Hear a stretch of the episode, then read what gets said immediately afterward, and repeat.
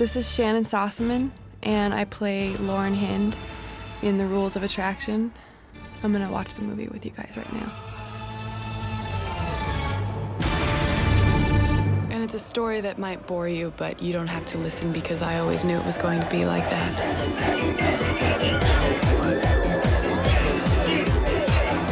And it was, I think, in that last year, or actually weekend, really a Friday in December at Camden, and this was years ago when I was a different person. And I remember so filming drunk this I um, up losing my virginity. voiceover was so hard for me. I just could not get it.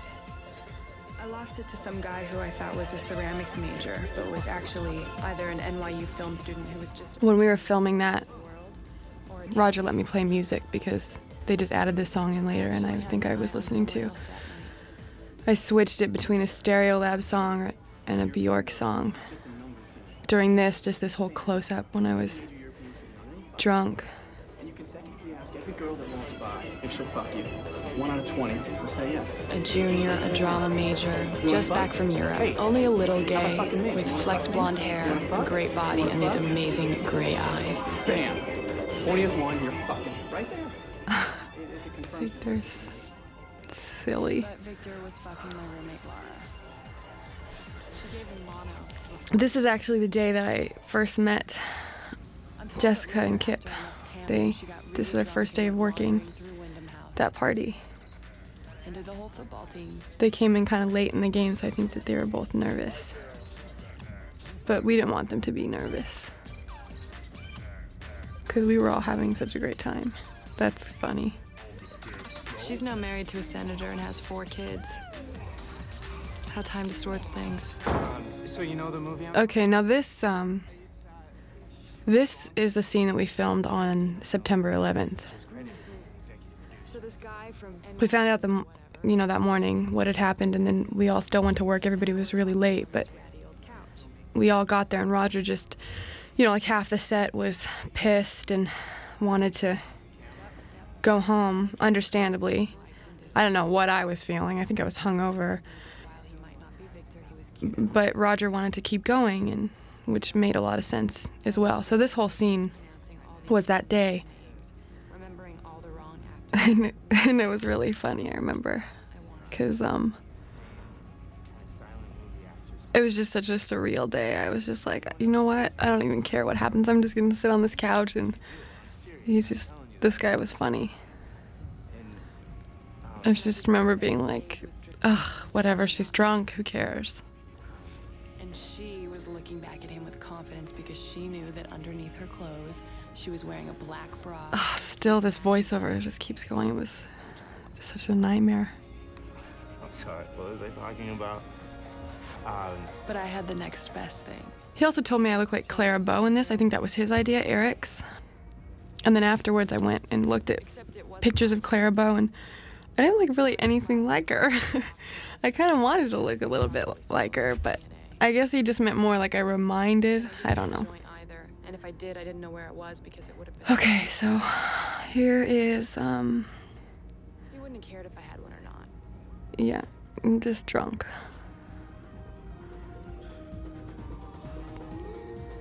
There's that wonderful jacket. Passed out around then.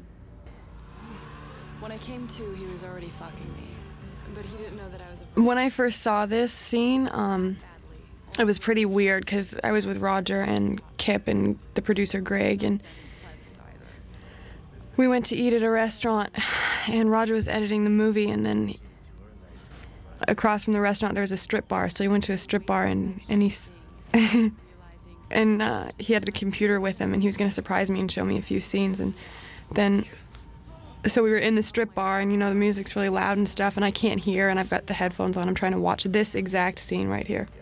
So then finally i go with roger out into the back alley like where the strippers all smoke. And i sat out there and i watched it and the first time i saw it i was just so i mean i could only imagine what like my family or even people that don't know me when they when they saw this what they might have been feeling. Because it's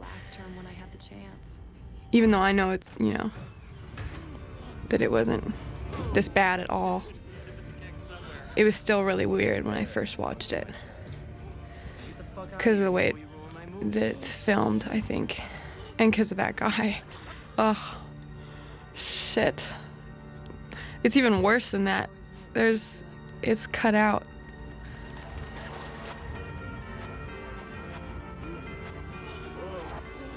Um, it was cut down. the the way Roger really wanted it was a lot harsher.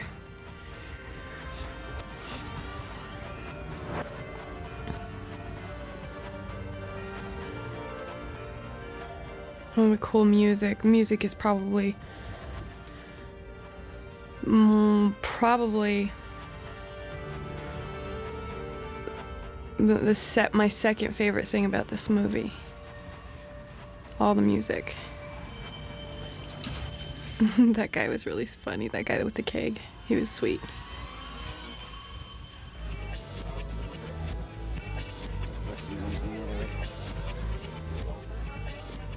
Okay, we all had to do this um, because of all this reverse action and whatnot through this whole party. Um, it was easy for us because basically we just had to do it a million times. So me and Eric had to just walk across the stairs past Sean like a million times, and everyone else had to do their like simple action, whatever that might have been in that moment, a million times as well. But I think it was really hard for, or a challenge for everybody else in the camera department and for the script supervisor to get all this to work. Because it happens three times. I think. Three times. There's Ian. Oh, and Jay. Oh, totally adorable. Out of my mouth. Jay on the right, right there. So, so precious. As my mouth allows thoughts to drop out of my brain and roll off of my tongue like gumballs. I imagine all the things in life that never were. And all the things that could have been. He'll do. Oh, I like this song. Gay song, definitely. Do you have any E? That shit makes your spinal fluid run backwards. I may have some up in my room. You game, right? The way I got this movie was kind of strange because it was, it all just happened really fast. It all happened in about 24 hours. I got a call from my agent and my manager. It was a conference call, and they said, you know, there's this script called The Rules of Attraction, and the guy who wrote it directed this movie called Killing Zoe, and he also wrote Pulp Fiction. Gave me the whole deal. Um, and they said we're going to send you the script tonight and, and set up the meeting for you to meet with the director tomorrow. And i said and it was also fast and they were like you know they really need to cast the girl. They were, it was just really like a intense phone call and i hadn't even heard the name you know. Sometimes you hear about a project and then you get the call or this was just all like everything was just in one phone call hearing even that this that this existed and that you know blah blah blah blah so then I said, yeah, okay, we'll just, I guess we'll meet at my house. And I'd never really had a meeting at my house before, and I just wanted to, it just came out of my mouth. I was like, yeah, we'll meet at my house. I just seemed like what I should do. And um, I read the script that night, and I hadn't worked in a while. I hadn't worked since um, 40 Days and 40 Nights. It was about nine months, and I didn't really kind of know much about much when it came to movies. Still don't, but um, this script, when I read it, was just so I don't know, just made me feel feel strange. And um, I met, you know, I met with Roger the next day, and I just felt really strange. But I liked kind of the way I felt. I didn't know what I felt, but um, Roger came over the next day, and we just um, he wasn't like I expected at all. I don't even know what I expected, but he was just so fun and loving. And then he came over and um, we started just talking about the script for a second, and then we moved on to like talking about just life and and stuff, and it was great. and then by the end of it, he was just like, "Okay, so you'll do the movie," and it was funny because I was thinking the same thing in my head. I was thinking, oh God, I wonder if I'm gonna get this movie because I wanted it after I met Roger, so it was funny. And then when he said that, I just like kind of melted. I was really excited, even though I don't even though I don't know what I was excited about because um, I had no idea what I was about to do. That was Kate. Kate Bosworth.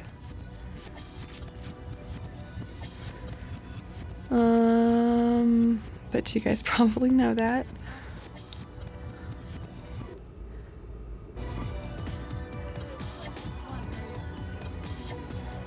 Lots of smoking I did in this movie. I just quit smoking, so that's a really big deal for me. I smoked a lot in this movie. Smoked a lot when I wasn't being filmed in this movie too. Let go of the past and look forward to the future. Pretend to be a vampire. I don't really need to pretend because it's who I am. An emotional vampire. I just kind of expect it. Vampires are real. That I was born this way. That I feed off of other people's real emotions. Search for this night's prey. Who will it be?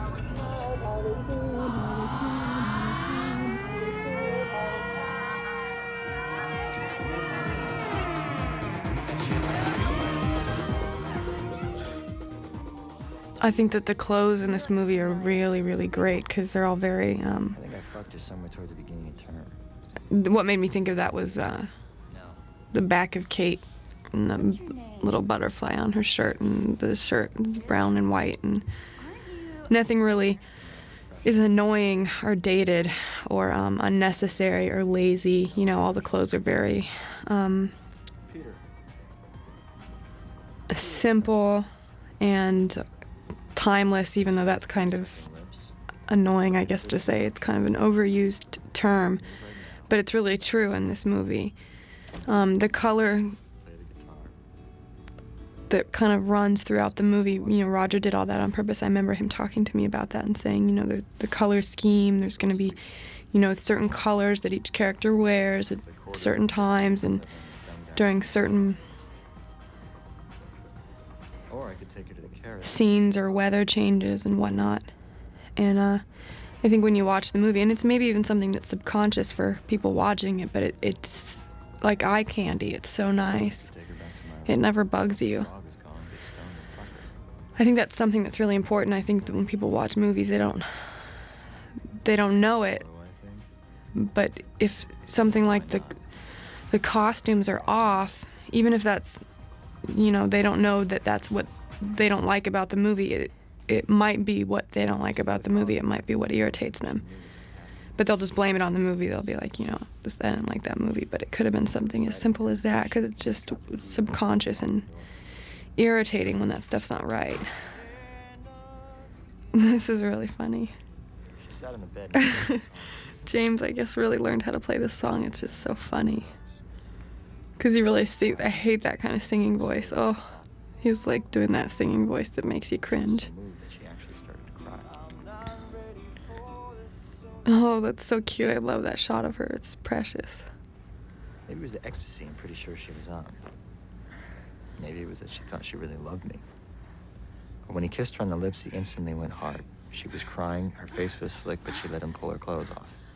She smelled like sweet fruit. She was small, too. Pubic hair and sparse. Yet when he fingered her, he didn't feel anything. She wasn't getting wet, even though she was making soft little moans. He was semi stiff and losing his erection. Something was wrong. Something was missing. He didn't know what. Hmm. I think that was a little awkward for everybody in the audience. Confused, he started to fuck her. It's so funny.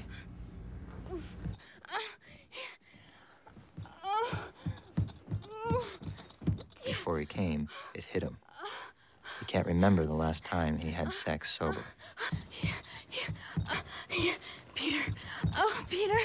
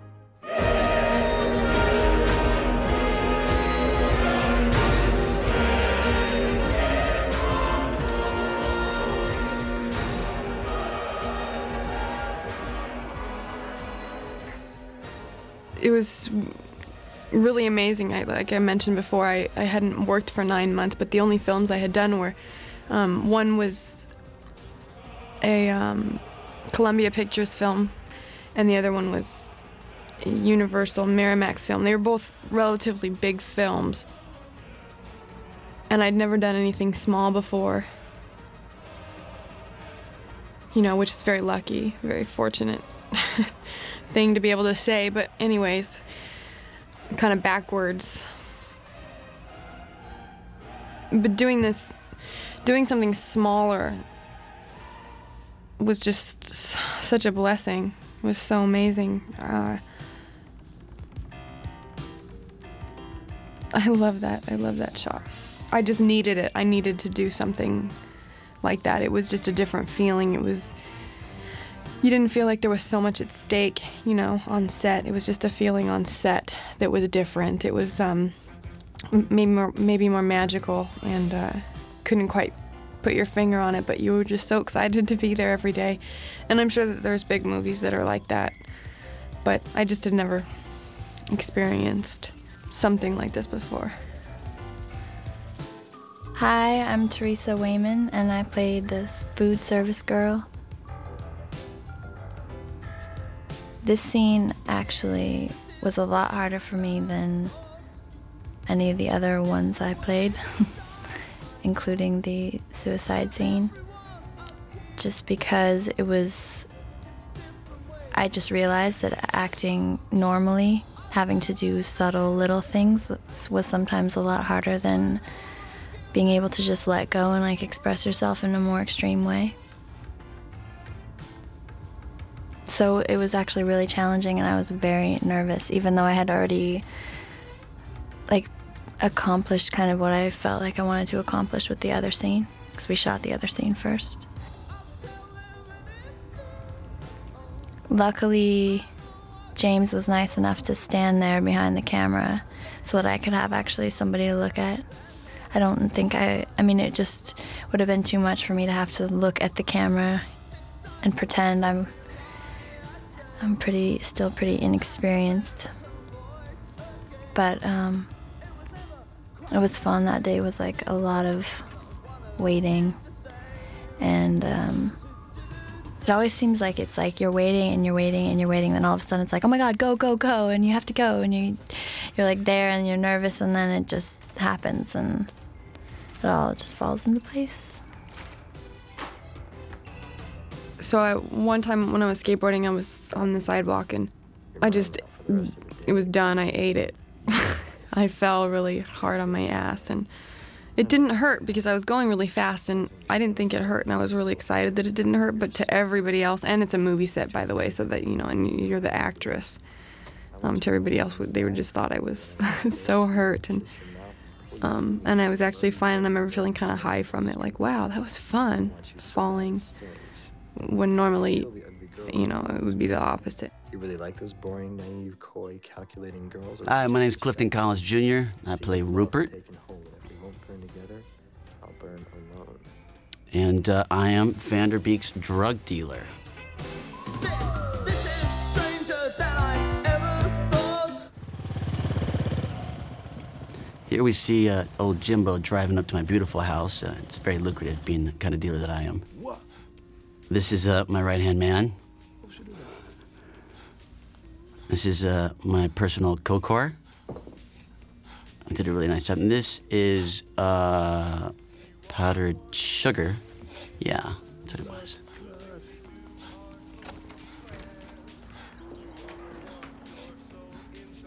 What's going on? You're gonna have to sell that bike of yours. That's what's going on. Why? Where's my money, college boy?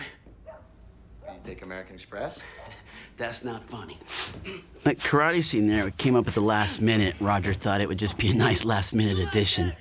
We shot five regular and we shot one like that, and that's when it ended up. I think it turned out really nice. Your enemy defenseless. Now, all I gotta do is apply positive. And there's nothing like bending over Beekster, making him look like that. Make her a weapon. I'm not your enemy, Rupert. I don't have a weapon.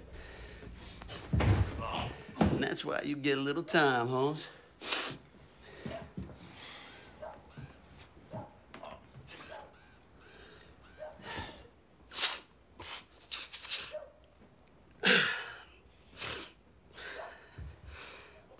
You want some coke? This is particularly fun because uh, Jim, it was really a challenge to trying to get him to, uh, I don't know, as a dealer, I mean, not me personally, but as Rupert, you know, want a guy like this who owes you money to be so calm. And uh, it was a little frustrating sometimes, but, uh, you know, he stayed in character, which was good. I think you're a rich motherfucking motherfucker who owes me a fucking shitload of motherfucking cash. That's what I think, you rich motherfucking motherfucker. You want some blow, motherfucker? You bring me my motherfucking cash, motherfucker. Fuck you. Jesus fucking. This is more or less kind of a little homage to Samuel L. Jackson. Uh, Roger and I both. Uh, Roger came out to me after I worked this for two days with my partner. We couldn't help but notice the similarities, and then put two and two together. Raj co-wrote Pulp Fiction, and I got to work with them 187. I thought, nah, it's okay. Fucking Rupert. Fucking A, man. I'm not like It's a.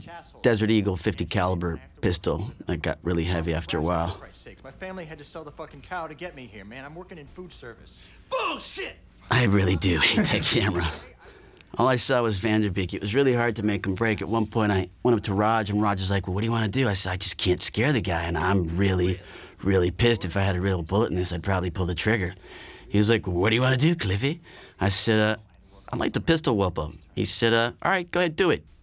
But uh, Desert Eagle's a heavy pistol, and I didn't want to break James's face.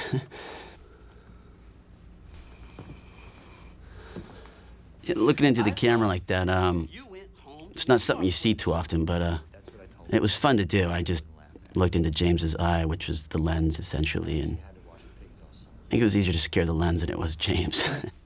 Jesus Christ, man. he really did. That camera pissed me the fuck off. Jim owed me three thousand. The camera was like five. On campus, man. You need me. And you know it, and I need the cash. Oh, my taxes. My uh, my mom didn't call me back. I need you like I need a motherfucking asshole on my elbow. Right here. An asshole. The smile on Roger's face, when we brought that to life, was great. From my understanding, is he had written that quite some time ago and adapted it to uh, Bret Easton's uh, Rupert in this. I think it worked out nicely. I think you should sniff less cocaine. And stop leave the gun them laying around the table, man. Leave the boy alone before him piss in panty. You know I'm just bugging with you, baby, right? It's just the way that the, the whole dialogue flows. It's so fast with all the words and stuff. Uh, I couldn't help but. And it's such a fun character to do that in between takes, we'd go to the backyard and Sam and I uh, would just sit there and run the lines and just stay in it. And it's a lot of fun. It's a lot of fun when you really own it. Nah, man, it fresher than the morning snow. What a bumper clock wrong with him? Maybe 20% of a market value. 50%, you say? Hot damn, college boy. That's some good motherfucking math. I do believe we have ourselves a deal. Do we have ourselves a deal? I'm trying real hard to work with James here. Or rather, his character. Good. It's time for you to get to work. Sometimes um, a minute will last like an hour, you know, or other times an hour just just zips by like a minute. Know? Uh, It's all it's all subjective. Every every person you know perceives it perceives it different. It's like that's why you can't trust clocks. You know. Mark, you owe me 500 bucks. I want it by Sunday. Okay? You, you notice I don't have any clocks in my room because they they inter- they interfere with your ability to um to adjust the time to to to suit your needs. You know. Mark? do not be a slave to time, my friend, because it, uh, there's no point. Ooh.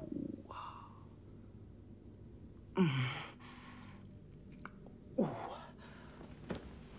Oh. Oh. Oh. I I feel my dick.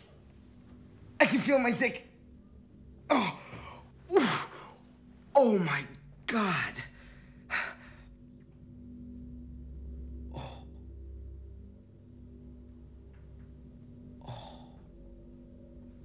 Hey.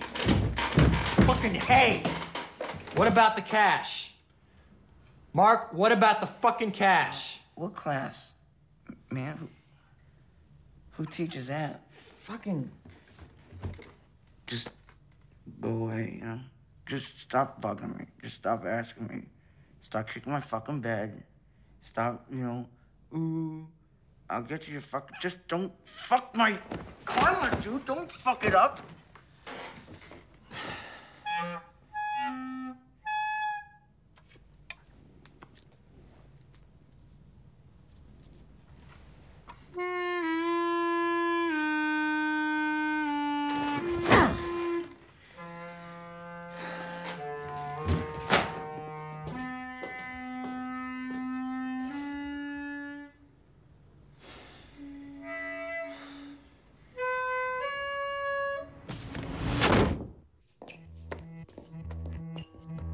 So the Burning Man party, or end of the world party, I guess, was my first night on set.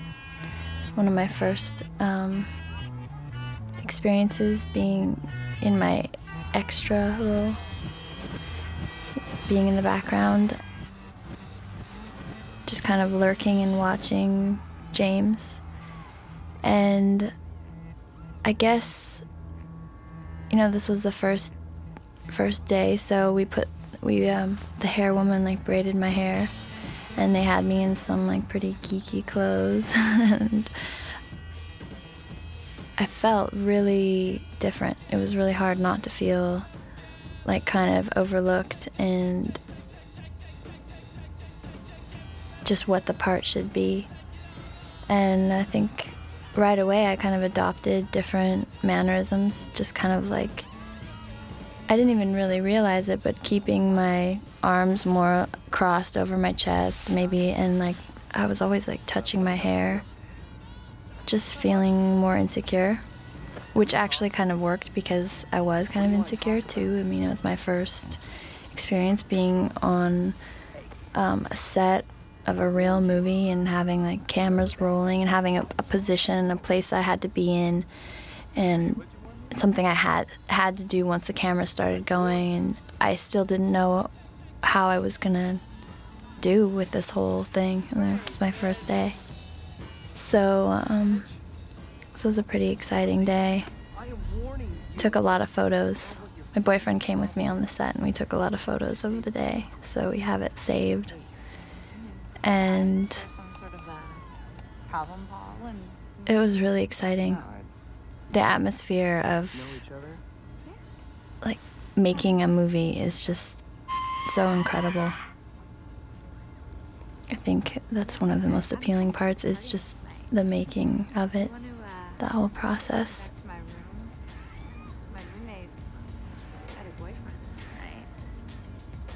It wasn't too hard though because I thought I was like way further in the background than I actually ended up being.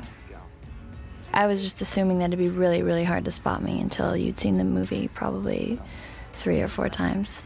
And I'm glad I thought that way because if I had known I was more up close, it might have made me a little more nervous.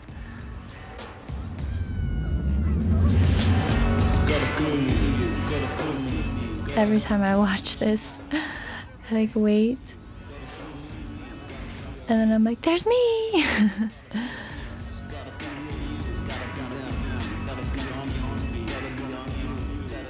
funny. It's kind of weird because um, it's kind of strange how normal it is, I guess, to see myself in a movie and in a scene, and how abnormal that seems like it should be, you know? But it's really, a lot of people ask me, they're like, how does it feel to see yourself, you know, so big up on, like, up on a big screen with your head 40 feet tall or whatever? and it's like so normal to me. I don't. It's very. it seems like it should be a much bigger deal than it ever has been to me. I don't know. You'll buy? Totally buy. Hmm. Rock and roll. It was really interesting to watch the whole acting process. James and he had a couple scenes that night, so I watched him interact with a couple different people. Just the stopping and starting and and seeing who takes chances and changes things each take and who kind of stays more rigid and does has a, a set way that they want to do it. And uh, I'd never really seen that process before. And that was really, really interesting. That first night, I remember just being like, my eyes were like so wide open. There was so much to take in and so many new experiences. It was really, really cool. How could possibly go out this early in the morning? Is that a class? It's Saturday. Oh, that was a good dress on Jessica. That never got showed, really. This is a, I laughed so hard when I first saw this part. The roommate. he's so skinny. And he's just fun. Who is that guy? I never, I don't even know who he is. I never met him or anything. Just like good in this little bit. I love that too about this movie. The casting is just like even the smallest, smallest part, everybody was so good.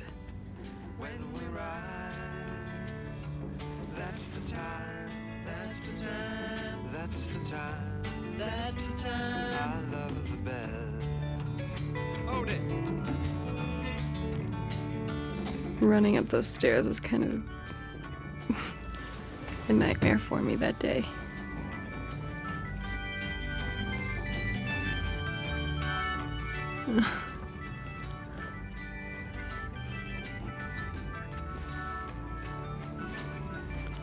Whenever, right before I would walk down a hall or anything, before they would start filming, filming, Roger would just be like, "Okay, Shannyn, just go do what you do. Just go walk. Just walk your walk." it always made me giggle.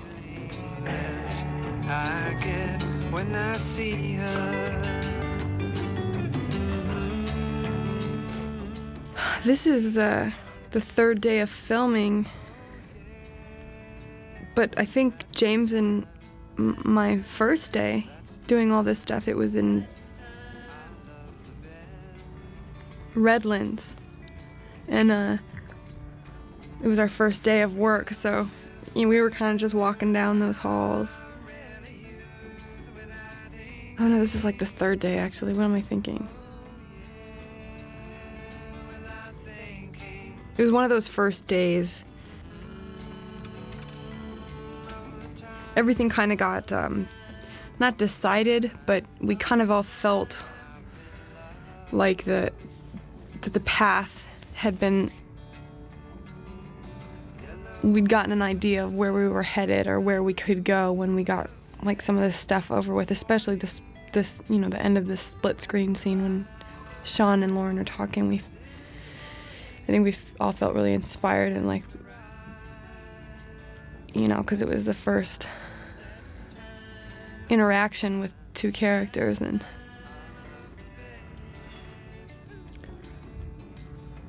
Really is amazing. Oh gosh, me walking down that hall, that's a whole nightmare story. We had to do that, believe it or not, we actually had to do that take like four or five times.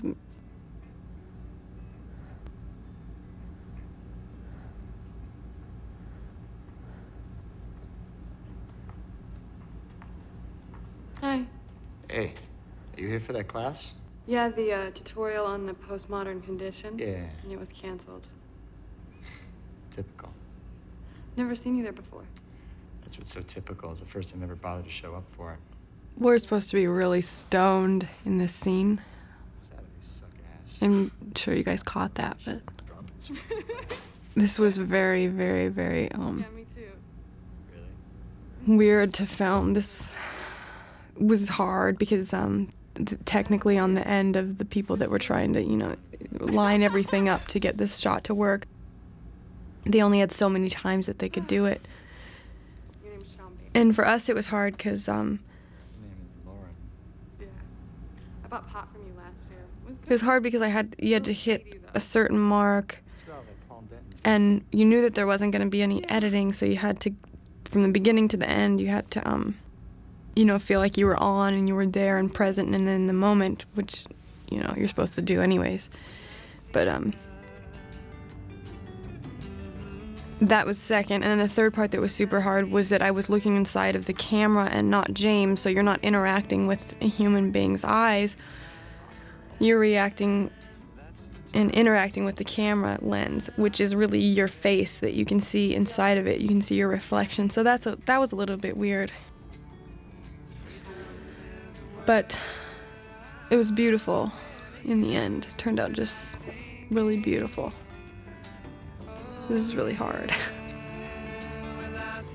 but it was the good kind of hard, you know.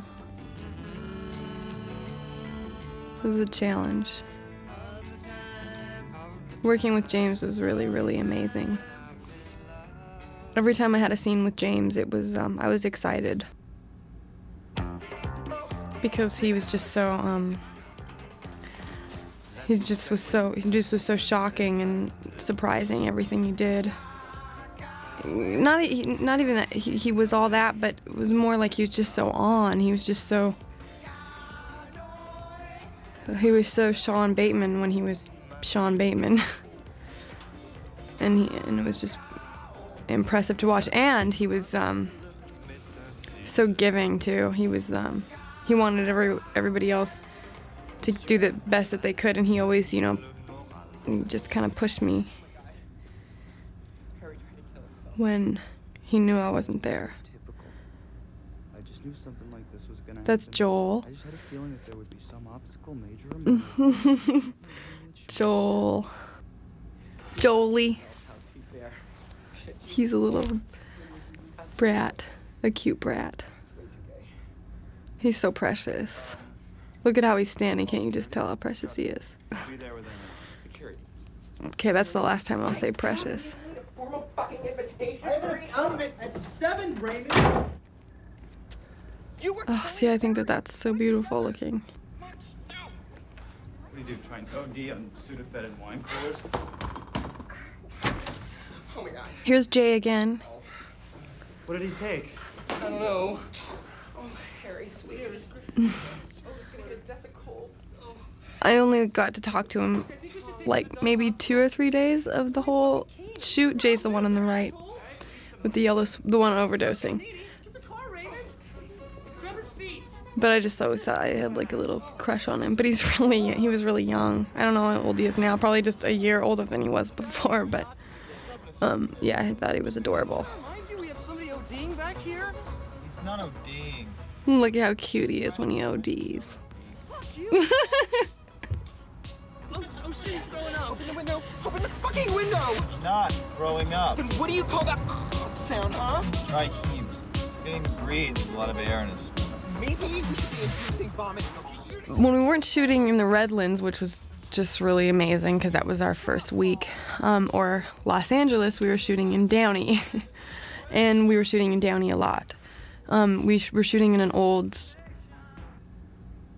shut down building that everyone was saying was a mental hospital, but I don't really think it was. It was like a hospital for people after they, you know, that couldn't really function, maybe after they'd gotten out of the war or something something like that whatever no one really knew the answers the truth but um Will you get him into the emergency room? Oh God. I'm on my break. Is there anybody else around here? Please. Hello. This is Harry. Please take care of Harry. Please, you've got to take care of him. Please. Move, move, move. Oh, God. Sir, can I speak to your manager, please? Will you just get him help? This his name's Harry. Please help him. Harry. Harry. Harry.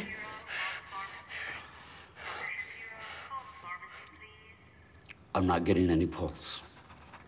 Is this a joke? I can see him moving. He's not dead. See him breathing. He's dead, Bolt. Shut up. Oh, God. And how did this happen exactly? Oh, God. Oh, God. Oh, God. Oh, God. Shut up. He's not dead. He hasn't got a pulse. There's no heartbeat. His pupils are fixed and dilated. Harry, please come back. Sorry, there's uh, there's nothing more I can do here. You have to do something. I've seen his honey art. Please fix him. Harry's gone bye-bye. Harry's gone to the big bye-bye. He's got his name in the papers on the backside. It's toe tag time in Teenville tonight. Again. Teenville? You should have just said no, Harry. I'm not dead, am I? Ah. Yes, you are. Shut up. Actually, you don't have a pulse. I think you're dead. If you let me run a few tests, I could probably prove Malpractice you, buddy. that Harry is dead. You don't know what you are talking about. Seriously, am I dead? Come on, crazy.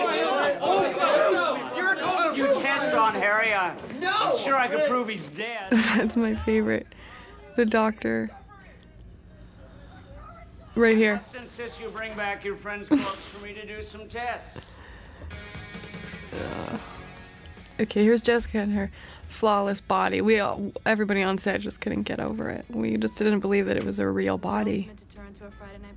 it was too good. Oh, and that book on my lap was as disgusting as you probably thought it was when you saw the movie.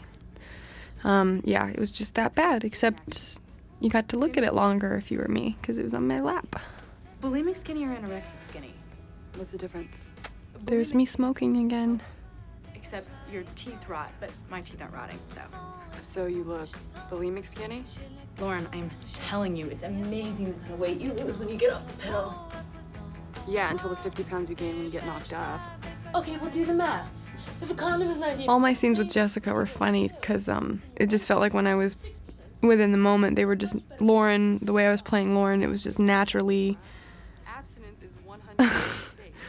just kind of blasé and always kind of irritated. Not irritated with Laura, but just like kind of rolling my eyes at her, which is fitting because she's ridiculous. But it's not anything like I that I wanted to do.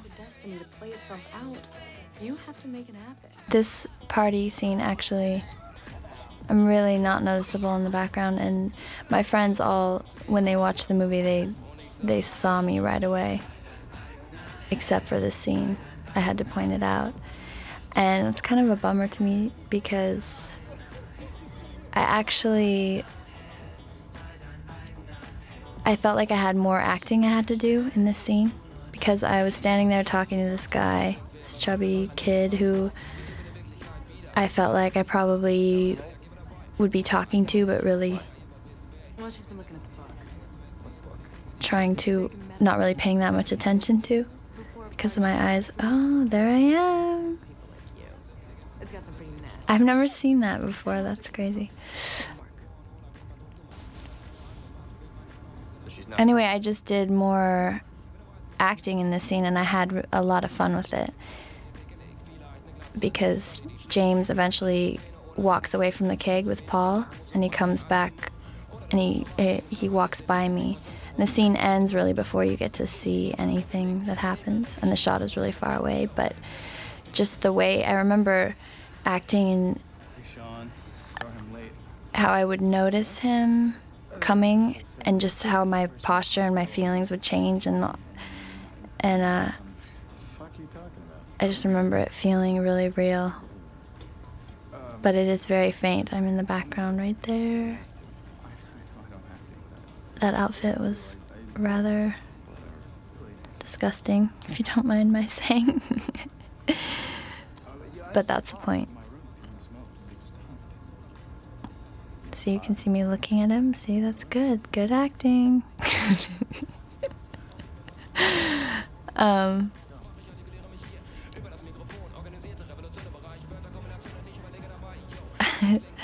I remember this night, and um, I probably shouldn't say this, but Shannyn was very. Um, for some reason, had just accidentally had a little bit too much to drink that day. And it was her birthday, that's right. And I just remember her realizing that she had to come and do the scene. And she was like, oh shit, how am I gonna do this? And she like realized that she had to get it together. So she was like, fuck. And she went, laid down in her trailer and took a nap. And I just was like, how is she gonna pull this off? Because personally, I would not be able to do that. I would never be able to drink and work. I wouldn't even attempt to have a drink on, on a set because it would just mess up my acting. But this is one of my favorite scenes with her. Her acting is so funny and so good. I remember watching on the monitor and I was just like, yeah, Shannyn did it. That's awesome. Miss Lauren Hynde. Why weren't you at my tutorial? It's really good. This expression, right? That one. Would you like a drink? Okay, this um, was also in Redlands, and uh, in the first, you know, week of filming, and um, this was just hilarious to do because, um, well, Eric was just so funny, but we I never knew what was gonna happen right when I sat on that couch. we just were like, you know, I just knew that as long as you know we both just kind of just let whatever happened happen, it would it'd be funny. And it wasn't like any big dramatic stuff happened. It was all very small and subtle, but it was so funny. because we still had to stay, you know, with the script and the what needed to be said and it had to end how it had to end, but just just getting there was always funny. It was just it, it, it was truly that awkward. What you're seeing, it was just like was that awkward for me, and I think it was that fun for him. I was just so I had no clue.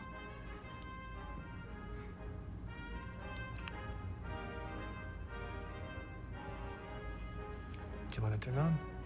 No thanks. Well, I kept wanting to take a drag of that, and Ron was like, "No, Shannyn, you don't want any of the joint." don't mind if I do. But really, it was just tobacco, and I just wanted to smoke. so we're gonna do it here on the couch. Do what? That was so funny. Him feeling me up in between two shirts. He doesn't like feel my stomach. He goes in between two shirts. I'm a married man.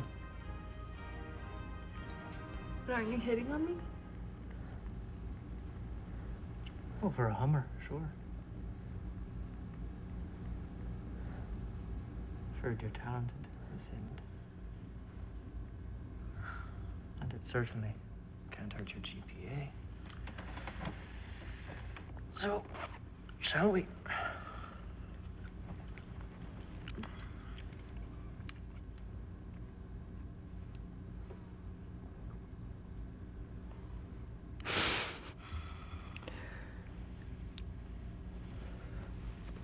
Okay. Mm. yeah, I was just down there just doing my thing. He's laughing at me because I'm. It's funny to try to like fake you're not even on camera, but to like So where'd you spend last you know that like maybe your back will show or something and you want it to be realistic, but to fake doing something even though no one's seeing you fake doing it, that's funny. No.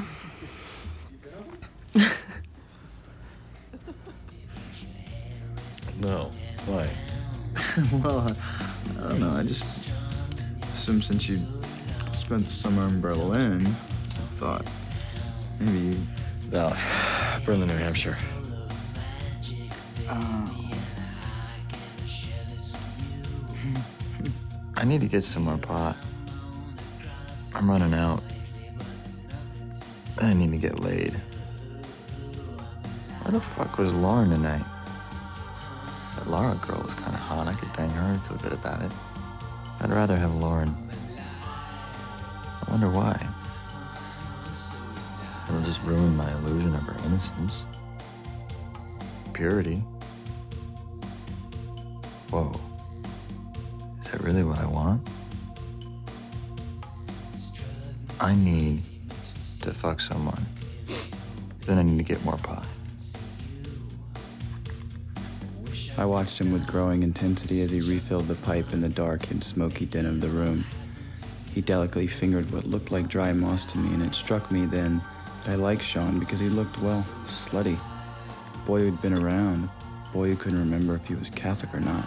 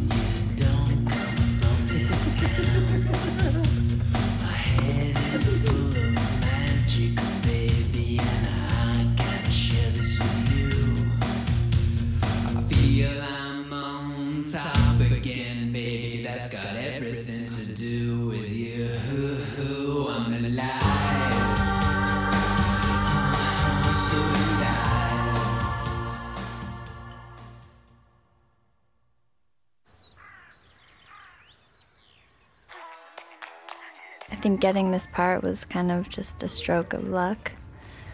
And me being the right way at the right place at the right time. Because when I met Roger, he was at Shannyn's house and um, they were having like their first meeting, I think. I guess Shannyn suggested to him that she knew somebody that would play the part of that could play the part of food service girl. And of course i'm sure directors get this all the time and they're like oh yeah okay and it puts them in a tough situation because what if it's not you know what they want? But i remember coming out to go to the bathroom coming out of my room and shannyn was like theresa come over here meet i want you to meet somebody and I came over there and um, she introduced me to Roger. And at that time, I was fairly new to LA and living at Shannyn's house. And I was living there with my boyfriend, so I was kind of comfortable with my boyfriend. But even that was new. But for the most part, I was more reserved and just kind of uncomfortable. And I think, and I had my hair in these two braids. And I think all of that kind of gave an impression to Roger that I was had the type of vibe that could play that part. I shouldn't be leaving. He's gonna sleep with someone else. I mean, that's pretty brave on Roger's part, too, because, I mean, he has no idea if I can even act. And I'm going to be acting and playing this part that's pretty challenging. I mean, it seems pretty challenging. You know, one long scene where you're committing suicide and it's just you and you have to go through that experience, which is not a common and easily identifiable experience at all. So I thought that was amazing. After Roger left, Shannyn came and into my room and said that uh, they wanted me to play the part, that part. I mean, it was really unbelievable. I couldn't believe it. And then after that, I didn't hear anything really until it was getting pretty close to the time to actually like shoot it and that was like 2 months 3 months later so it really was just like Roger going okay yeah let's do it and then having it be set i mean i don't even think he looked for anybody else or that's just crazy to me And I'm really, really thankful for the opportunity and glad I gave. I could give something to this movie. Tonight's the night. Mm, Mm. So, tonight's the night. I think she did that. That chicka chicka chicka. Because um, I don't. If I remember correctly, I think we were. I don't know why, but I think I was singing or we were both. It was that song was in our heads. And Roger heard us doing, and he said, "Why don't you do that, Jessica, when you come up?" Chicka chicka chicka. but, but she was having like a hard time getting the the the exact right amounts of chicka chicka. And it was funny because I don't know. It was just funny to me. What? It's a clinical disorder which causes you to hear what you see and see what you hear. It's, it's a completely uncontrolled combination of your senses. You should really get that checked out. You know, Prozac might help. What?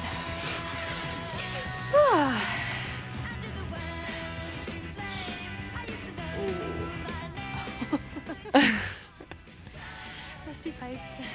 She's so good in that scene. So exciting, skyrockets in flight, afternoon delight.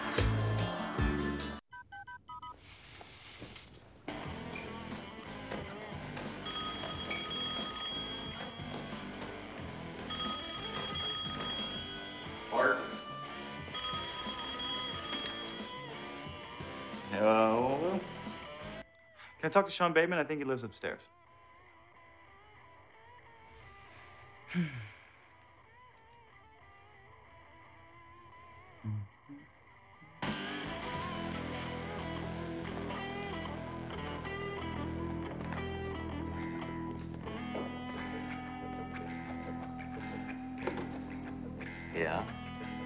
Sean.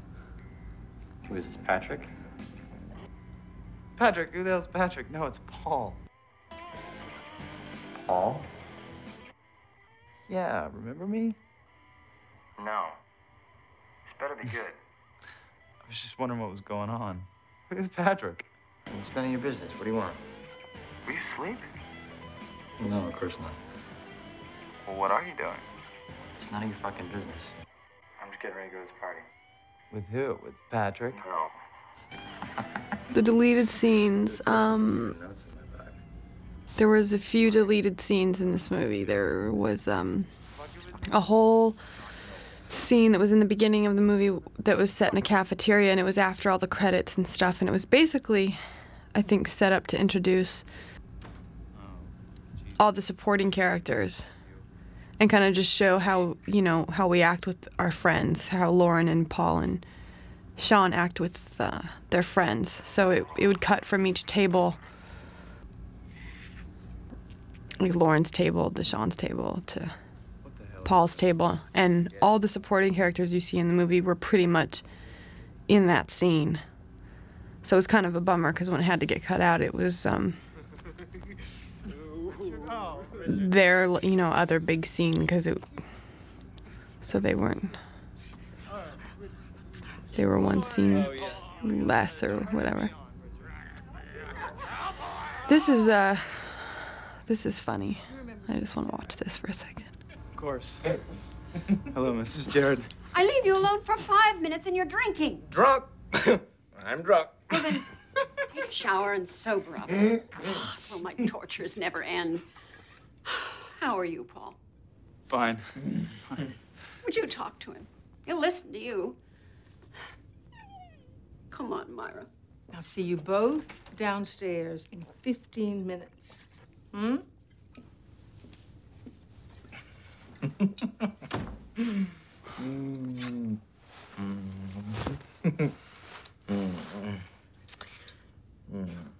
You want to take a shower with me?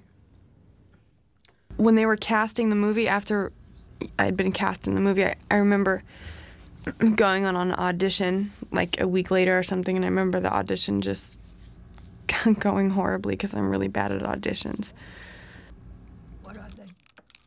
Doesn't matter. No. Oh, Well, I guess it would be nice if I could touch your body. I know not everybody has got a body like you, no, but I gotta think twice before I give my heart away. And I know all the games you play because I play them too. Surprised me. Wait, just a minute, I'm just. So when she showed up. Yeah, so I had gone on this audition and it was crappy. And I was just horrible because I'm horrible at all of my auditions. And so I was just kind of bummed about it and I was thinking in my head, you know, I gotta know what it's like on the other side. I just have to because this is the most uncomfortable thing I, I have to do in, in my life and I just don't like it. And um, so I asked Roger, I, I already got in the movie and we hadn't started filming yet. I asked him if I could sit in on the casting while he was casting some of the smaller parts and he let me and it was really amazing. I don't know what I learned really. I don't know what I could say that I learned, but I, I just know that it was amazing and it was um it was just nice to observe and no one really knew who I was at that point. No one really still knows who I am, but so it looked like when the kids would come in, it's not like it was intimidating or anything. They just thought I was a producer or like the camera girl. you know, I just had like my hat on and a sweatshirt. It wasn't like a big deal. But I was there for Russell Sams' audition, and he was just, I remember like this whole dinner table scene, he did like a smaller variation of that in his audition, and it was just, he, when he left the room, we were all just kind of like, okay. it was just so odd. And Roger, Roger likes odd, I guess, so he just went for it, and it's just so great. It's funny. He's so great in this. Oh. Well, then what is it? Dick. What? Dick. You heard me. No. Your name is Richard. Sorry, it's Dick. Oh, this is good. Well, then, Dick. How is school?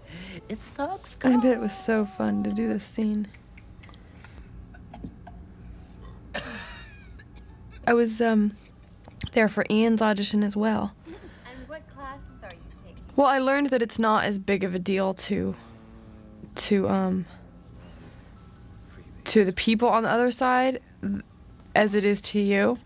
Like if you just relax like you go in the room and you think that that, that like the people are just being so judgmental and you know your senses are so like heightened and exaggerated and really like the people in the room like the director and the casting director they've done this um you know 1800 times that day which can sound kind of bad but it's kind of nice because it just makes you realize that like they're they really are relaxed and they really do want you to come in there and be good and they're not you know it just feels like it's oh, it would i don't know it just always felt more like they were just a lot more It's Dick.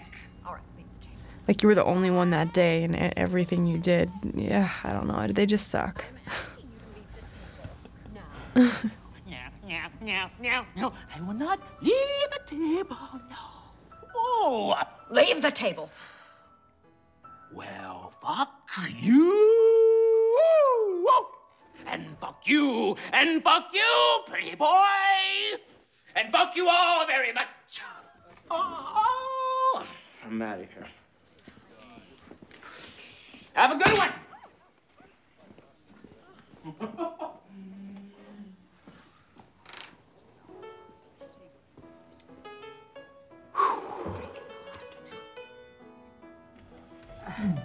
Oh, everything's fine now. No, really, I'm, I'm really terribly sorry. Are you sure, man? Oh, positive. Yes. My son isn't well. Yeah. Well, he's, well, not well. He's under, uh, been under a lot of stress, you know, Oh, midterms schools, starting and everything. Yes, of course. I would like another vodka. Collins. Eve, would you like anything? Yes. Uh, uh, well, I mean, no. no. Okay. Well, Get her another one. Please. thank you, Paul. Sure, Mom.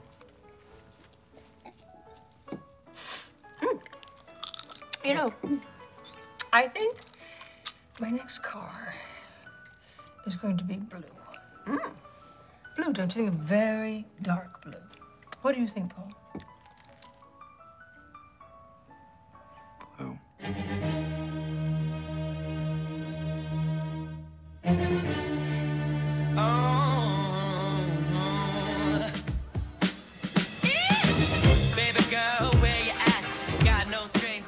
Know what I was just saying about not, I couldn't possibly drink and act.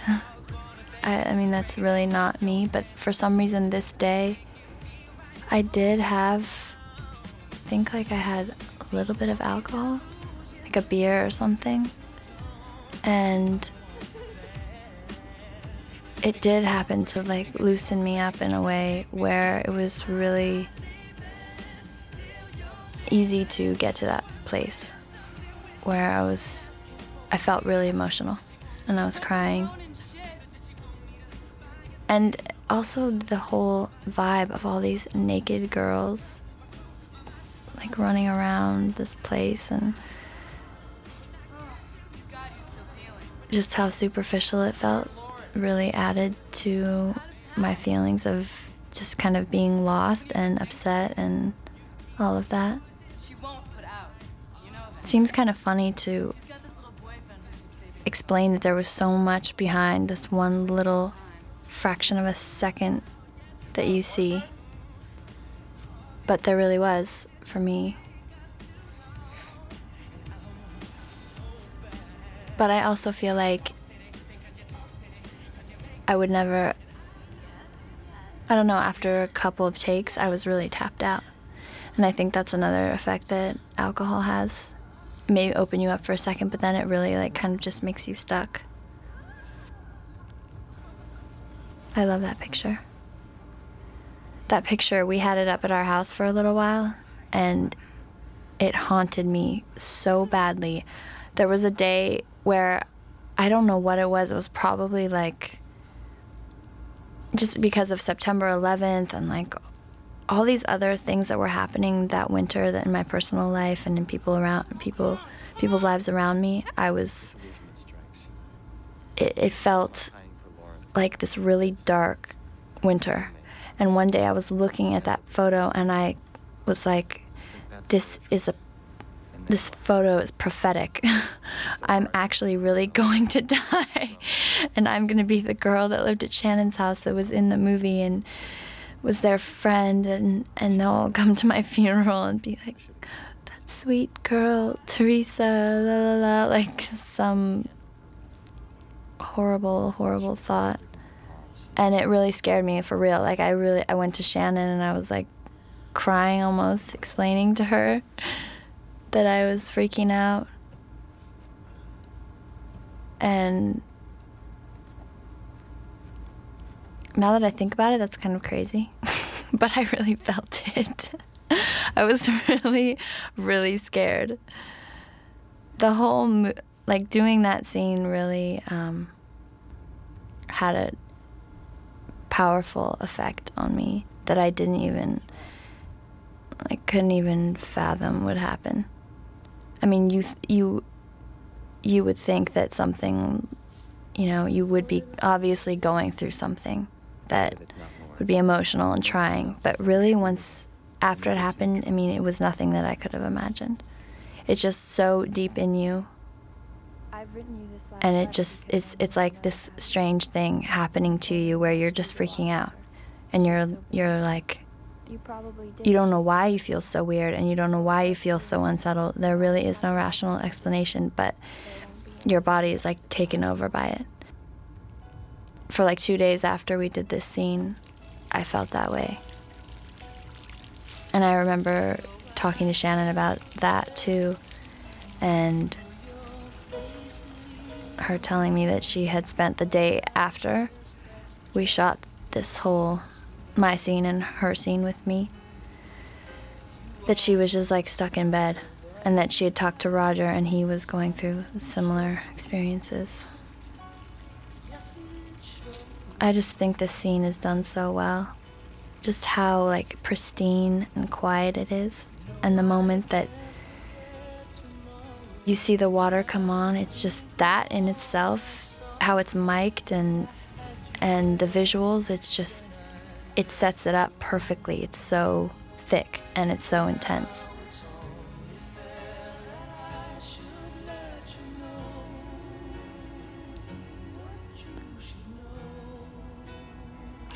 it was hard for me to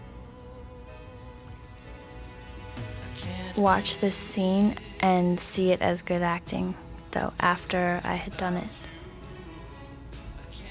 Because every step of the way, I could see how I could do maybe like five things per every nuance of emotion or expression that I had made that would make it more realistic. And it was it wasn't believable to me. And I was basically going off of response from other people. But I remember in the moment being very like feeling it pretty strongly.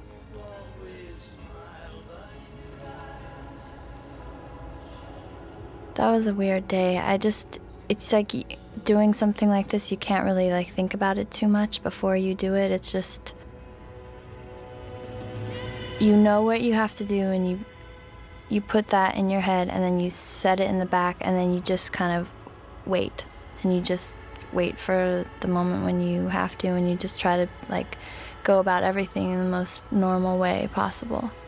And then when you have to do it you just can step up to the plate and do it i mean that was my experience with this i imagined myself going through it a few different times during the day, but never acted it out completely. I felt like kind of like, you know, how gymnasts, before they go and do their flip off the the vault or whatever, they'll go through it in their head. You can see their heads like moving kind of as they watch themselves in their head flip around. And I mean, that's as far as I took it. You know, just kind of trying to feel feel what I would feel. Ew, I was in that nasty water for so long. It was disgusting.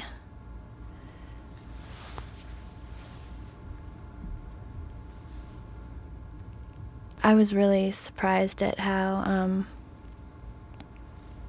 how great the wardrobe people were with keeping me protected. And I mean at first they were trying to figure out all these ways to have my breasts covered. And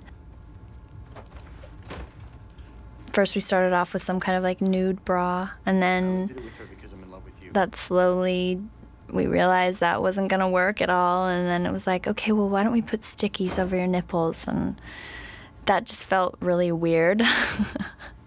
That felt weirder than being naked. Obviously it was pretty necessary to have nothing on because that overhead shot i mean if there was anything on it would be like it wouldn't work. At first i was kind of uncomfortable with it. But after the first take i just didn't even care at all anymore. I had so much adrenaline and i was just didn't want to be distracted at all about by by what I had to do that I didn't even care. And I didn't even care anyway. I mean, it wasn't even about not being distracted, you know? I just didn't even care anymore. It was it was weird. They were like coming in holding towels trying to protect me and I was like, "Get out of my way. Get out of my way. I need Dr. Roger." I remember Roger coming in and just the expression on his face was so exhilarating for me. I mean, because I felt like that was a moment of truth for me. Could I do it or could I not? And then he comes in and he seems so excited, and I feel like I've gone through something that could be really, really good and come across as really realistic. And it was just such an amazing, like, bonding moment felt like we were in exactly the same place. That's probably what's so addicting about making movies is that these people that you don't really know, you become so close to in a matter of seconds. And then after that, it's like you won't talk to them for like five months or something, and you're still that close just because you've gone through total vulnerability and fear and the unknown and what's going to happen. And then when it comes to fruition and it's like this beautiful flower, it's like everyone's so ecstatic. It's it's an amazing, amazing thing. And I felt that with Shannyn that day too, because she really had to open up and get to a vulnerable place as well. And I remember afterwards, it was like we were both so clean. I felt like I had been so cleaned out. And like my eyes were like sparkling and I f- and I looked at her and I felt like her eyes were sparkling and it was like just a pure connection. And that really doesn't happen very often at all. And it was awesome.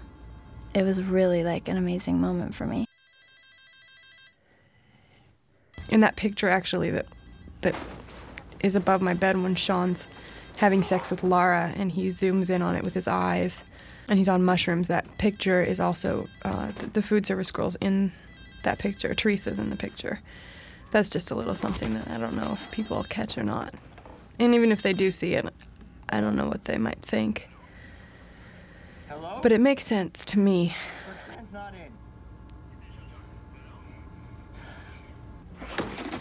And also that scene in the when I find uh, Theresa in the bathtub. It was all improv, so we just kind of had the DP in there, and every single take, just something different happened, and he just kind of let me go, and it, by the end, I think it was the last take. Roger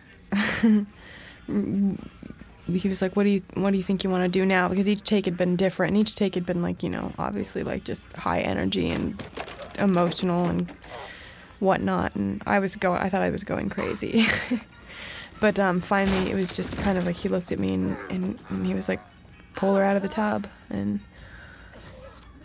I- I just looked at him and I didn't even question it, and it just felt so right. And it's so funny. It was just I needed to do something like that, something where there was like an, I needed something that big to happen in, in the bathroom because it was just feeling so there's so much tension and it, just something like that needed to happen so it was so perfect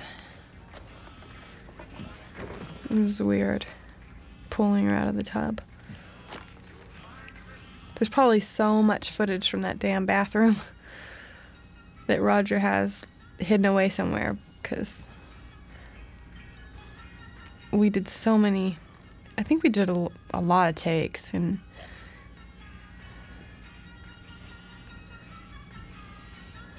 and it, it was just different all the time and just it'd be so interesting to watch all of it later. And this is Sean being a complete dork. Results are evident in just a few short weeks. Call now and order your bottle of Longitude by having your credit card ready and calling 1 800 518 3492. That's 1 800 518 3492. Imagine the look on her face if you were much larger. Call now 1 800 518 3492 or visit them online at longitudecapsules.com. Typical.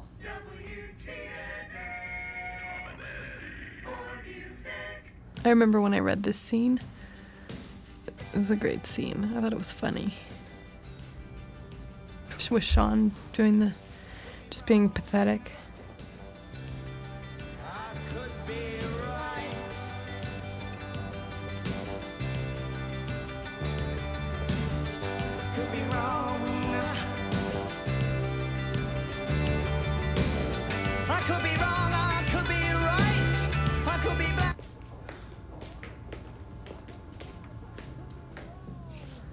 I don't really know what I was doing here. I don't. I'm not happy with this at all. I was. It was so hard for me to. That was. I was just. I mean, I, I can't even watch the scene. I would. I totally like. Not because I don't like the scene, but just you know, I'm just being critical right now. But um. I. gotcha. If it wasn't for that, like some sort of a nice reaction in the end, it would have just been horrible because I could not react to the blood. I was just like, it's fake. I'm not scared. I didn't know what to do. It was just so frustrating. My mom was on set that day too, I think, and I was like, God, I suck. Hello, my name is Kip Pardue. I am one of the actors that was lucky enough to be a part of Roger Avary's The Rules of Attraction. So now I've conned Roger into talking about the European trip. Yeah, this is probably the only bit of an audio commentary that I'll do.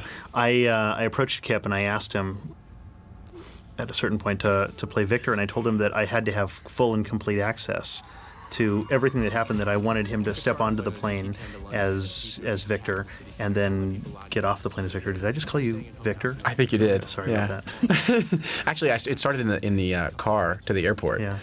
And uh, when we landed, I, I, I'm not a very big drinker, and, and I got shoved the biggest Bloody Mary that I've ever had in my entire life. And then next thing you know, we ended up at this at this club, which really was gay night. Yeah, and I had to sneak a small camera in. I was using a PD 150 and as well as a PC 100, and I used the PC 100 that I smuggled into that club. And uh, you know, he had met this um, amazingly beautiful girl and took her back to the apartment. And I was literally standing on the bed, straddling, looking down at them as Kip, you know, took her shoes off and sucked her toes and and whatnot. And I suddenly realized, wow, this is actually working. And I kind of became invisible. Roger really did disappear into the background, and he not only disappeared for me, he disappeared for so many of the people that we met. It was kind of it was kind of great. You would initially we would meet these people, and they would say, "Who is that guy following me with the camera?" And that would be it. They, no one would ever comment on Roger again, and uh, it was really kind of a testament to Roger. When we started getting the feedback from the United States about some of these tapes, it was. Wow, how beautiful is Roger's camera work? And he just he had a way of, of knowing where to be and and he also had a way of pulling things out of me that were so subtle and subtly great. And one of the first things he asked me to do was to keep a journal online. And he gave me carte blanche. And he said, do whatever you want to do. And we did that. We actually kept a journal, which is still up on Roger's website. You wrote it in the style of Bret Easton Ellis. And I, yeah, I tried to I tried to do what Bret does, and I, it was meant as a compliment. you know, Bret. so that the people on my website could frequent uh, our journeys as we were doing them, which was interesting. And and also within the first couple of days, Roger was approached to, to give an interview for the London newspaper called The Guardian, and he agreed to give the interview as long as they would interview Victor. And yeah, I said Kip's not here, but you can interview Victor. And so they did, and the guy kind of understood what was happening, and I literally videotaped the entire interview, and amazingly, you kept in character.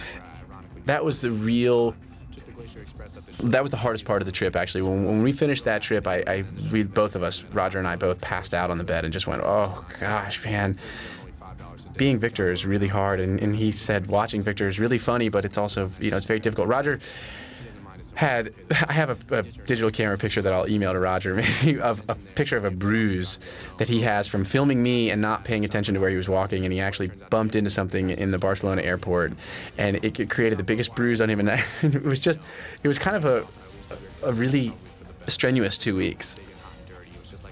It's an incredibly difficult and fantastic experience as a filmmaker to not know what your script is because you're just following whatever's coming ahead and constantly attempting to set up the shots and thinking ahead what the next shot will be as you're shooting the shot that you're doing and never knowing when a character is going to pop into frame. And what would happen is, you know, Kip would, you know, see a girl and walk over to her and start talking to her and I would run up or I'd be following him and we'd start shooting and after a while she'd look at me and go, "God, your friend's like the ultimate tourist." And then once we had kind of gotten a little bit of footage, Greg Shapiro would move in and get releases signed. And I remember we were at this one Ford model party in uh, in Paris.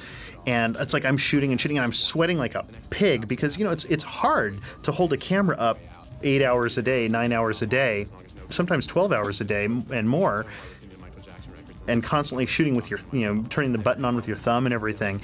And it gets really, really, really exhausting. And I remember the guy from Simply Red looking at me and going, fucking paparazzi. And I was like, that might possibly possibly be my favorite moment. We met a lot of kind of a lot of famous people on that trip. Yeah.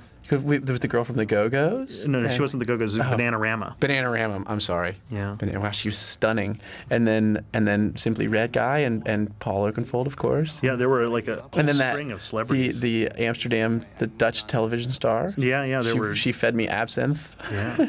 and not to mention the many, many, many models that. Good point. Good point. They've they're all they've all just become blurred. Yeah. you know, Saskia called me the other day. Did I tell yeah, you that? Saskia, who was this one model in in, uh, in Paris that we'd bumped into, who uh, was reading Glamorama as we were as we started shooting her and incorporating her into the movie, and she completely started freaking out because she became part of the movie and kind of was kind of was getting it, and she was acting but not really acting, and then after a while she became confused and she was like, "Wait a minute, who are you?" and then she kept calling us back, you know, like days later when we were in another country on the cell phone, and she would call up and say, I, "I'm I'm starting, I'm I'm you know, like confused." It's like she didn't know what was real or what was not real. I, I still don't think she knows. If there's grass When we first were talking to her, I I was going on, uh, you know, saying something really intelligent as I normally did. And she said, I'm reading this book, and as I'm reading this book, I'm just ripping out the pages of the book, every page, because it's so, it's so awful, and it's funny, and it's brilliant, and it's my friends in New York, and it's so great. And I said, what?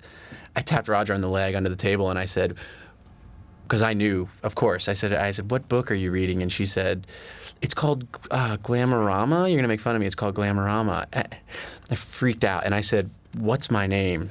And she said, Victor. And I said, what's the main guy in the book's name? And she said, Victor. And I said, yeah, that's that's me. And she said that she said that book is written about you. I said, yeah, the author's a friend of mine, and it was just he was kind of documenting my life, and it was, you know, and she was only on page 120, which is still the, the kind of normal part of the book.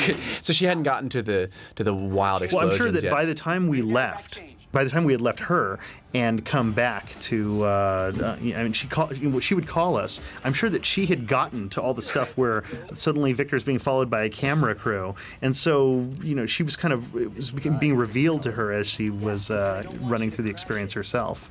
It was a very very intense time. It was it was very, very intense, and and will never be duplicated in the history of anything. There was that one moment in Amsterdam that you mentioned, where uh, you were talking to that blonde girl, and I had the camera and I was getting a shot uh, close to your POV where I was right up against your face, and I was looking through the camera so much at that point, and we were shooting her, and she was looking at you.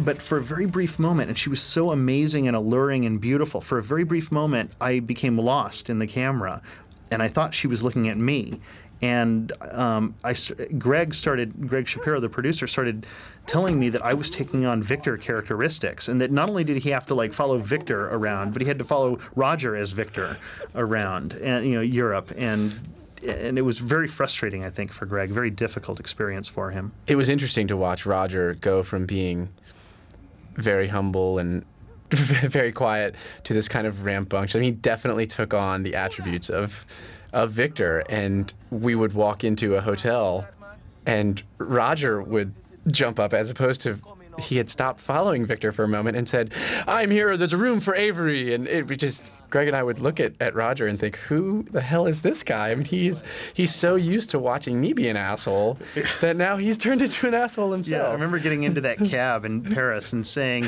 "Je suis un international film celebrity." Je suis un interna- vite, vite, vite. Je suis un international film celebrity. and sure enough, we made it to the airport in time, Yeah. thanks to Roger uh, letting the cab driver know that he is a, a film celebrity. That was um, possibly one of the hardest things I've ever done in my life, and one of the most gratifying things I've ever done in my life. And I'm not sure I would ever want to do it again, because I don't know that it can be repeated. And I literally felt like everything was, everything we were doing was amazingly charmed, and that everything was just unfolding.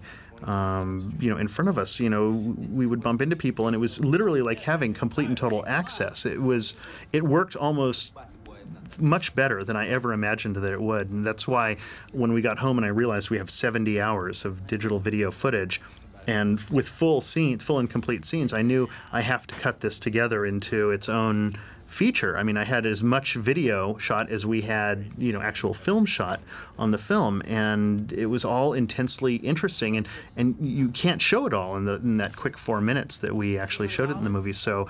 I began cutting it together as as Glitterati, which I felt would be a transitional film to Glamorama, which came to us because you know Kip, who had been um, attached to Glamorama, um, had been tracking the project, and we actually bought the rights, I believe, while on a train to Paris. I think it was, or I think maybe we were on a train was- to Bern, Switzerland, actually. that's what it was. We were on our way to Bern, Switzerland, and I remember Greg, you know, on his cell phone to the United States, you know, doing the deal and everything. And it was it was a really surreal moment in my life because it was the middle of the night, and in Switzerland it was the middle of the night, so it was work time in L.A. and Greg was on the on the phone, and Roger and I.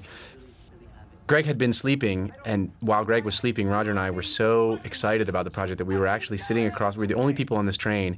We were sitting across from each other, reading Glamorama out loud to each other and Roger would take the book from me and underline passages and, and realize what Bret had accomplished with this book. And uh, I was so intimate with the project, and, and hopefully my excitement was catching on to Roger's. And then Greg actually took the phone into the bathroom of the train and came back out, and he said, We've got it. We've got the rights to it. And I think at that moment, the three of us kind of realized that this is something eh, serendipitous is happening here. I mean, there, there are too many things that are going right. And Roger says that he, he doesn't want to go back and do the European trip like that anymore. And I don't think it could ever be duplicated. And, and as hard as it was for me to be Victor like that, I can't wait to be Victor in a more traditional setting. And, and hopefully it will come to fruition someday where we can actually make a, a normal, and I put that in quotes, normal movie with Victor. And we will, we'll be able to go back to those places, but we won't have to do it with such No, I would, I would, I would not actually repeat the um, the experience the way we did. It's funny. I originally, um, when I read the book Rules of Attraction, and I got to the Victor chapter in it where he describes his European trip, I was stunned because it was my European trip. I had almost done an identical trip like that when I had just gotten out of college, and it was not the exact same events, but it was so very similar in every way in, in the tone. And that's how journals are kept when you're traveling across Europe. And I realized, my God, I have to be able to capture this. And the only way to do it would be to really attempt a real life simulation of one of those trips. And, you know, digital video actually made that possible. I'm not a big fan of digital video as a cinematic tool, but clearly it's like oils and watercolors, and they each have their unique purpose.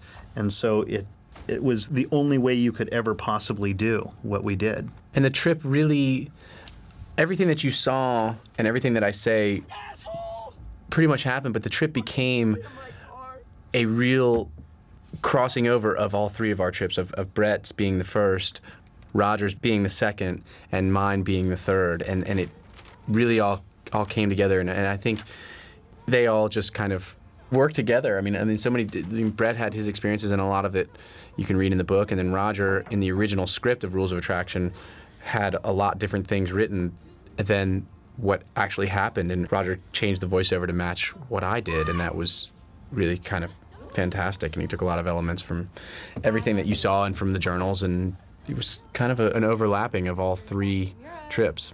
Yeah, that's true because I'd incorporated my own diary and my own journal into the original screenplay. Just really quickly to change the subject, I got an email the other day from a friend of mine who said, I saw Rules of Attraction. I love the movie. It was really great. What's up with that girl's hair, though? I mean, I'm alternative and everything, but what's up with their hair? I thought it was so funny. And I think Shannyn is so beautiful. And uh, I love her hair, actually. I think it's Yeah, really kind of too. cool. I think she's years ahead of her time. I, th- I think this movie is years ahead of its time, and I think that's uh, kind of why it was funny that someone would, would comment on the hair and love the movie so much and not and be opposed to someone's hair. And it's, I think people find something in this movie that they both believe in and hate at the same time. And I, to me, that's what makes it special. That's what makes Bret's mm-hmm. work so special because you can relate to these people on a lot of levels, and then you can hate these people on a lot of levels. And that, to me, is really interesting. That's what life is. I mean, it's a series of, of falling in love and then the next week hating that person and maybe not the next week, but at some point in your life you, you, you love and hate everything and everyone and that's kind of what this movie is about. me and James, it was a very eerie feeling that night. I remember it was a very beautiful feeling, and um, we we were just so in the in the scene and in the moment and me and James wouldn't talk during this cuz we were just like, you know, we'd get ready before they called action cuz I'd have to walk up the stairs and he'd have to be chasing me like a psycho and whatnot. And um oh, he was just so exciting to work with, especially in this scene. He really kicked my ass cuz there was a few times when I kind of lost it and I when I do that I tend to like not I can't keep going if I lose like which is bad. but um, I'm working on it. Anyway, so he would kick my butt and get me back in the moment. Um, even if he was off camera, he did that. He was great. He was amazing. This is just, I don't know, it was just so cool. The feeling, this whole movie just f- feels exactly, or just felt so, so amazing every day that we were there. Just kind of strange and exciting now Victor is home and, and Lauren is aware of me being home and she's on her way to to meet me. And, and actually in the book this was done on the phone. And I'm glad that Roger made it face to face because it, it gave a uh, a really personal touch to it. And uh, a lot of people have been asking me what's on my mouth when I when I answer the door. And actually, Jessica Biel and I are behind the door here. And Jessica was brushing her teeth, and I asked her to give me a little bit of her sp- of her spit from from her brushing her teeth, and that's what was on my face. And obviously, sweaty. And and funny thing, Shannyn. Actually, we, we did this several times. First of all, she made me take my pants off, so I'm standing there in my underwear, and, and you can't see any of it, but she requested that, and uh, I was kind of into it. And then the first take we did, Shannyn actually came up to me and tried to kiss me, and I I knew that I wanted to do it charming, and I knew that I wanted to to like her, but I didn't kiss her. And uh, I pulled Roger aside after the next take, and I said, "Man, if Shannyn Sossamon knocked on my door, I don't care if I know her or not, and she starts making out with me, I'm gonna make out with her back." So I did the next take, and that was kind of what we used there, uh, what Roger used, and or Sharon used, and it was the most magnetic kiss, and it made this scene really, really, in my opinion, work. It just got the scene up, and it and it caught it caught Shannyn by surprise, me kissing her, and uh, and she had this over this kind of overwhelming sense of what, what what's happening now, and and and afterwards she came up to me and, and said, I really wasn't expecting that. I didn't know. I didn't know how you were going to do that, and I and I, I had such a different interpretation in my mind, and that was really great as an actor to hear that coming from another actor. And, and she is the same type of actress that I hope hope to be as an actor, which is very spontaneous and very fun. And she she will do whatever she feels in that moment, and uh, and the scene really kind of worked. And then as we close the door, it's probably my favorite line in the whole movie, and and actually. Marilyn Manson has a really funny quote. he, he was quoted, to, he came up to Greg Shapiro after he watched the movie for the first time, and he said, My favorite part of the movie is when when Victor Kip Pardue closes the door and it says, "Hey, Victor, the test came back positive. Be careful." And I wish you wouldn't tell me shit. Greg Shapiro said, "Oh, that's your that's your favorite part of the movie. Why is that your favorite part?" And Manson said, "Because he used to go out with my ex-girlfriend, and because I used to, to date his ex-girlfriend." but anyway, Manson and I have become friends, and uh, he's a big fan of the movie, and uh, as he should be, because it's really brilliant. No one will ever know anyone. You're not ever gonna know me. What the hell does that mean? It means, Paul, you're not ever gonna know me. Figure it out. Deal with it.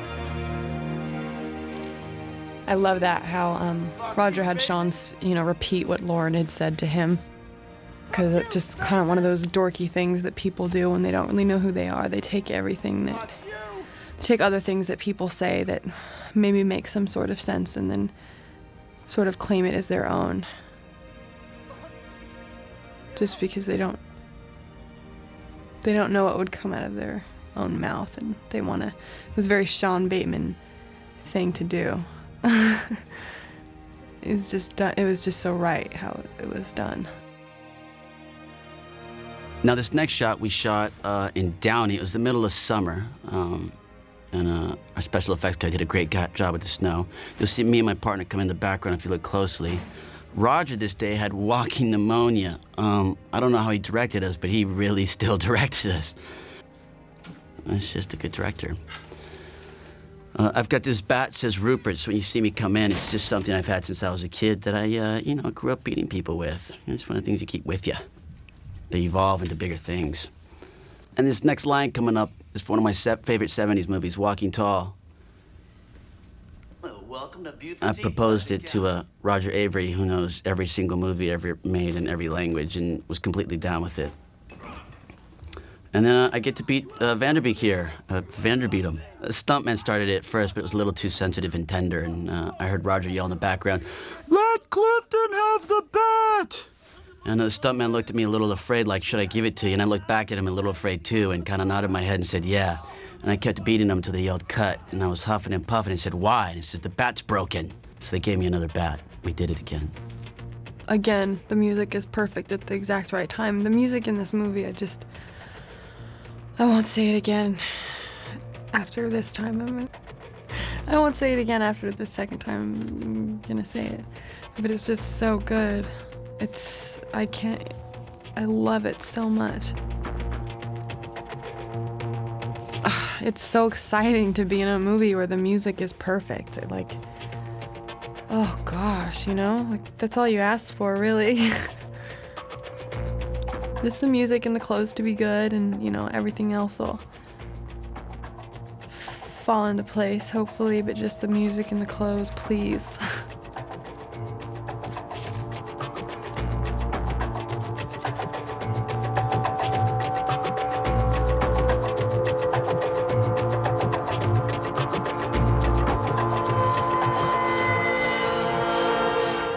mentioned something, I think I read it on Roger's site, about how they liked how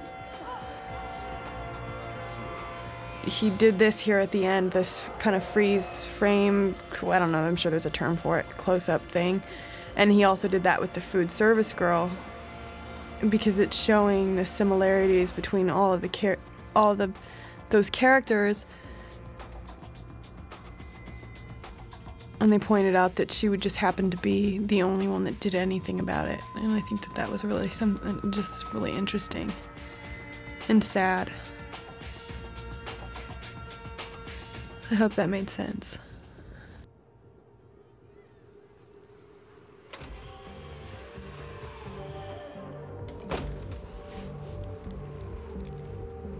How are you, Miss Hand?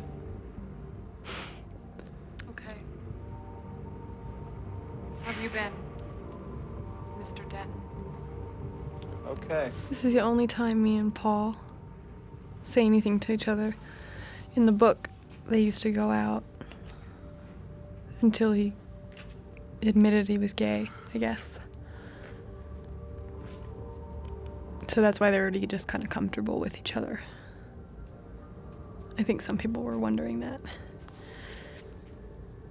Every time we walked down those steps, I like. I think Ian was doing this too, although we never talked about it, but it was like really important for me to make sure our steps were the same and in sync. Listen, were you putting notes in this box? God, that's so pretty.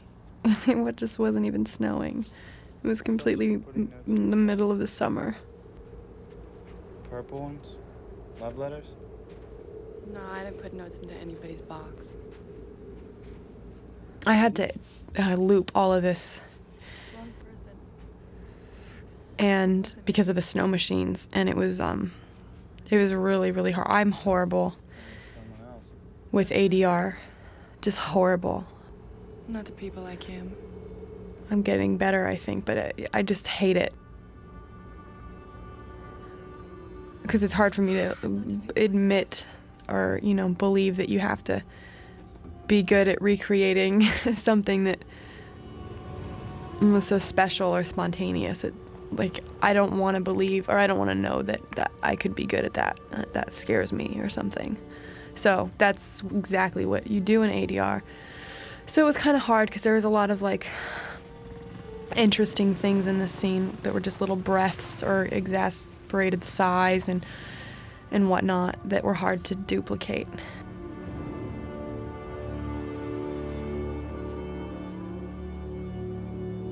Started driving faster as I left the college behind. I didn't know where I was going. In that scene, I'm, you know, I bundle up and get myself warm, and then I separate my feet. Uh, I don't even know why I did that. I watched that, and I'm like, what the, what were you thinking there? it was a wide shot, and you just separated your feet.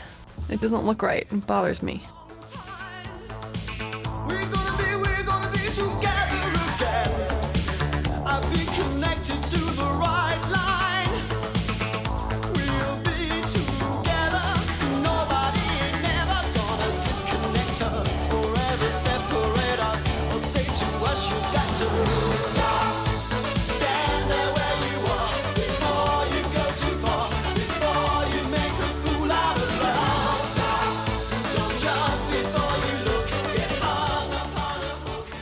I think most people that did this movie, and I know for sure that I, I felt this way, is that you just kind of had to, it took a while, but you kind of had to admit to yourself that you might not have another experience like this ever again, and that's okay, and that, you know, you just have to, you know, know that there'll be other ones that'll be amazing in different ways, but it was just so amazing for everybody. It was such an opportunity for everybody to uh, really be creative and to feel collaborative and to feel beautiful and to feel talented. And um, Roger helped us out with that, and he did that with love. And he, I don't know, he just kind of was really supportive of everybody in that, and not, and not uh, alienating us from him, you know, and loving us and loving the characters and not not hating not hating us. I think that that makes sense. But um yeah, it was pretty amazing. Nobody